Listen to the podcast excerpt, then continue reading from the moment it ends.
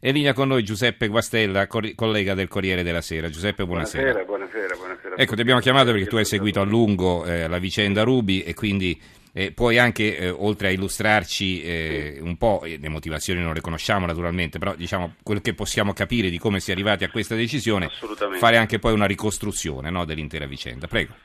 Allora, eh, Partiamo dalla fine. Eh, certo. Eh, questa è una sentenza che in qualche modo ricalca quella di appello, anzi la ricalca completamente, assolve Berlusconi. Ma c'è un fattore da, che secondo me, poi bisognerà come sempre si dice in questi casi vedere le motivazioni, ma c'è un fattore veramente determinante, e cioè la, presen- la presidenza del collegio che è tenuta dal, eh, dallo, stesso, dallo, stesso, giudice che a suo tempo eh, fu il relatore nelle sezioni unite che in qualche modo chiarirono con esattezza eh, che cosa era il reato di concussione e che cosa era il reato di concussione spacchettato dalla legge Severino in concussione per induzione e concussione per costrizione. Ora, al di là dei tecnicismi, cosa mm. voglio dire con certo. questo?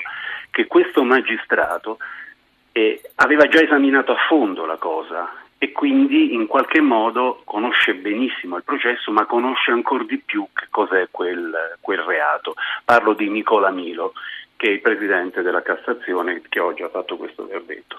Perché? Perché il problema di questo processo, dall'inizio, da, proprio dalla prima, dalla prima battute, è tutto legato a quella famosissima telefonata della notte del 27 maggio 2010 quando il Presidente del Consiglio di allora, Silvio Berlusconi, chiamò la questura, gli rispose il, uh, il dottor Rostuni, allora capo di gabinetto, e da lì nacque il problema dell'affidamento di Rubi.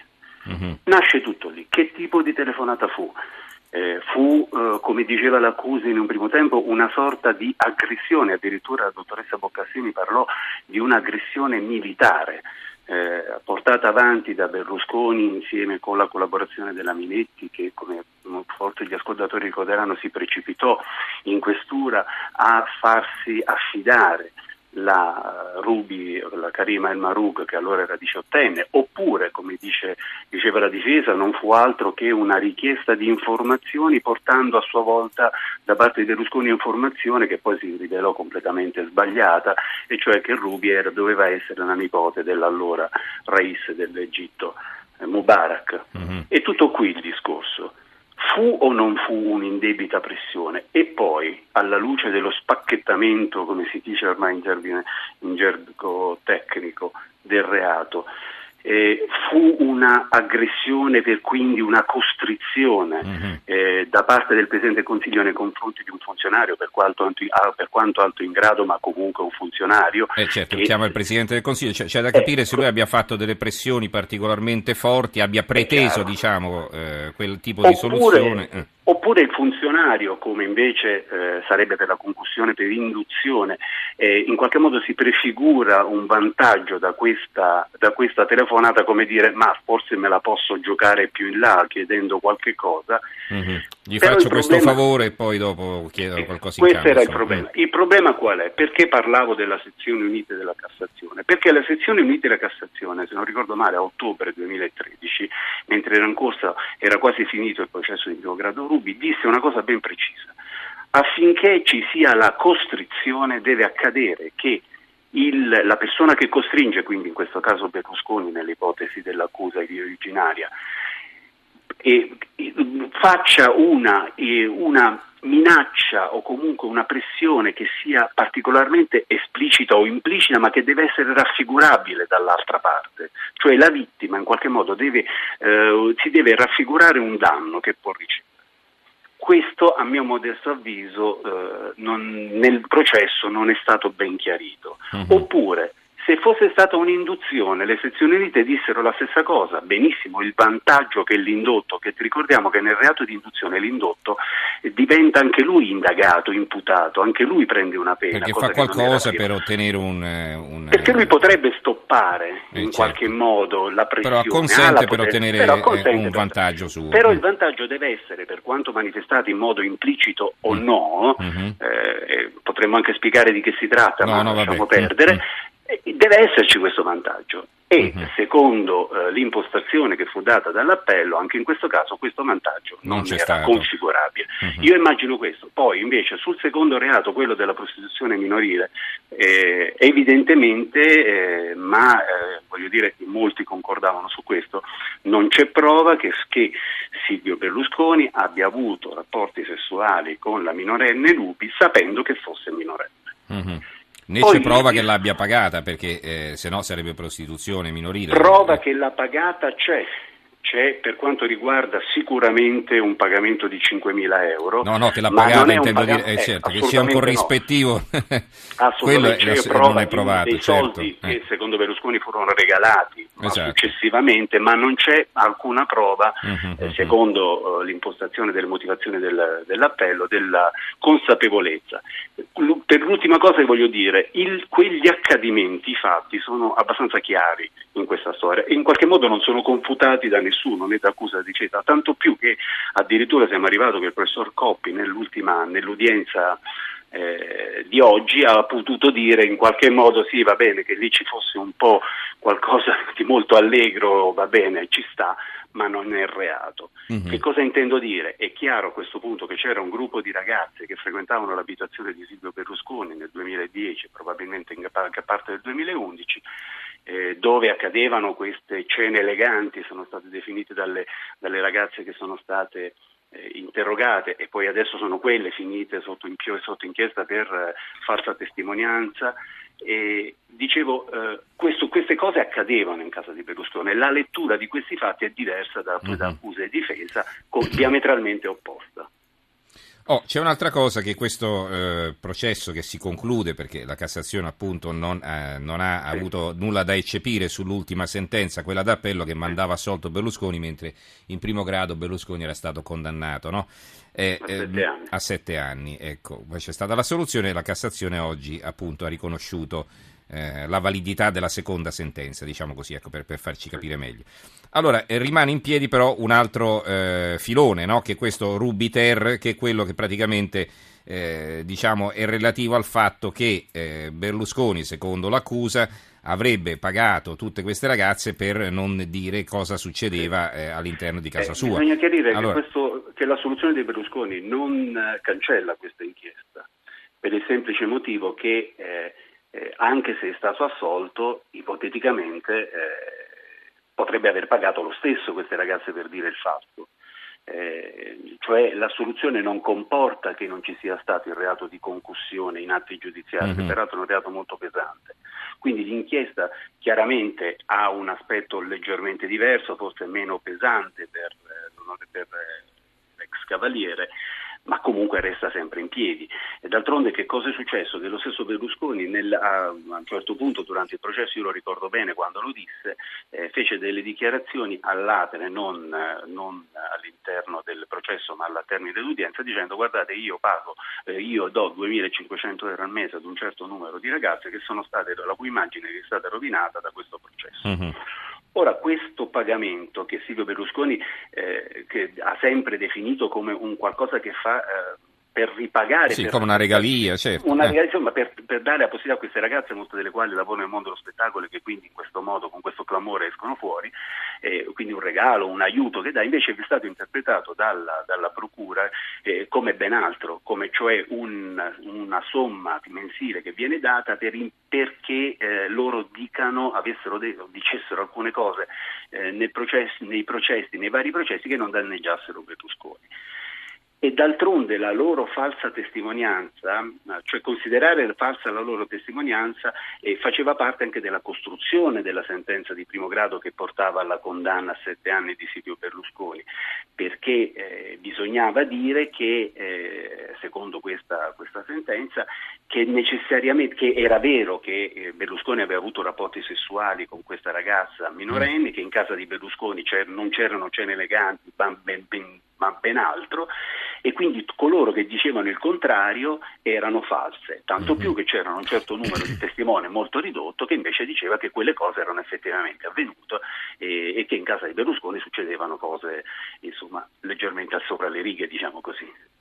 Allora, leggo qualche messaggio da parte dei nostri ascoltatori che naturalmente si dividono su questa vicenda. Eh, Gianni da Cesena, quando Berlusconi viene condannato i magistrati sono comunisti, mentre quando viene assolto la magistratura va bene ed è imparziale. Ragionare così è più da tifosi che da cittadini civili. Lucio da Verona, stanco e non penso di essere l'unico di questi discorsi e processi per Berlusconi, dove ragazzine furbette erano e sono disposte a tutto e solo per soldi. Mario da Trieste mancava solo che indagassero Berlusconi anche per discriminazione o omofobia perché gli piacciono eh, le donne e non gli uomini. Eh, Paolo dalla Lombardia, questa soluzione chiude definitivamente le accuse sulla vita privata di Berlusconi? Questa è la domanda e abbiamo detto anche che appunto è in piedi questo processo Berlusconi-Ter e comunque certo è, è, un, è un, punto eh, a favore di Berlusconi questa sentenza che chiude diciamo, questo ramo. Eh, io direi che a favore del Berlusconi eh, in qualche modo privato assolutamente sì, uh-huh. si porta a casa un risultato notevole.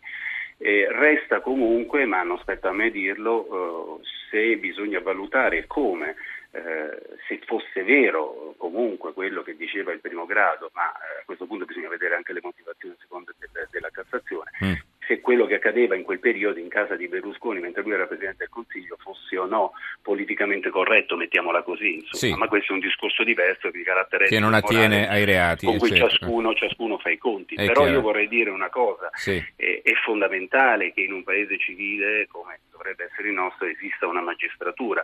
Io non mi sarei neanche stupito più di tanto se la Corte di Cassazione avesse rinviato in appello per un nuovo processo per uno dei due reati, non su quello della prostituzione minorile, sul quale, ma è una mia idea personale, gli spazi erano molto ridotti, ma sulla concussione, proprio perché eh, i giudici ci sono lì per fare questo lavoro, cioè per giudicare i fatti e le persone, per capire se i fatti commessi da queste persone, eh, quali sono i fatti e che, quale mhm. reato o non essi configurano.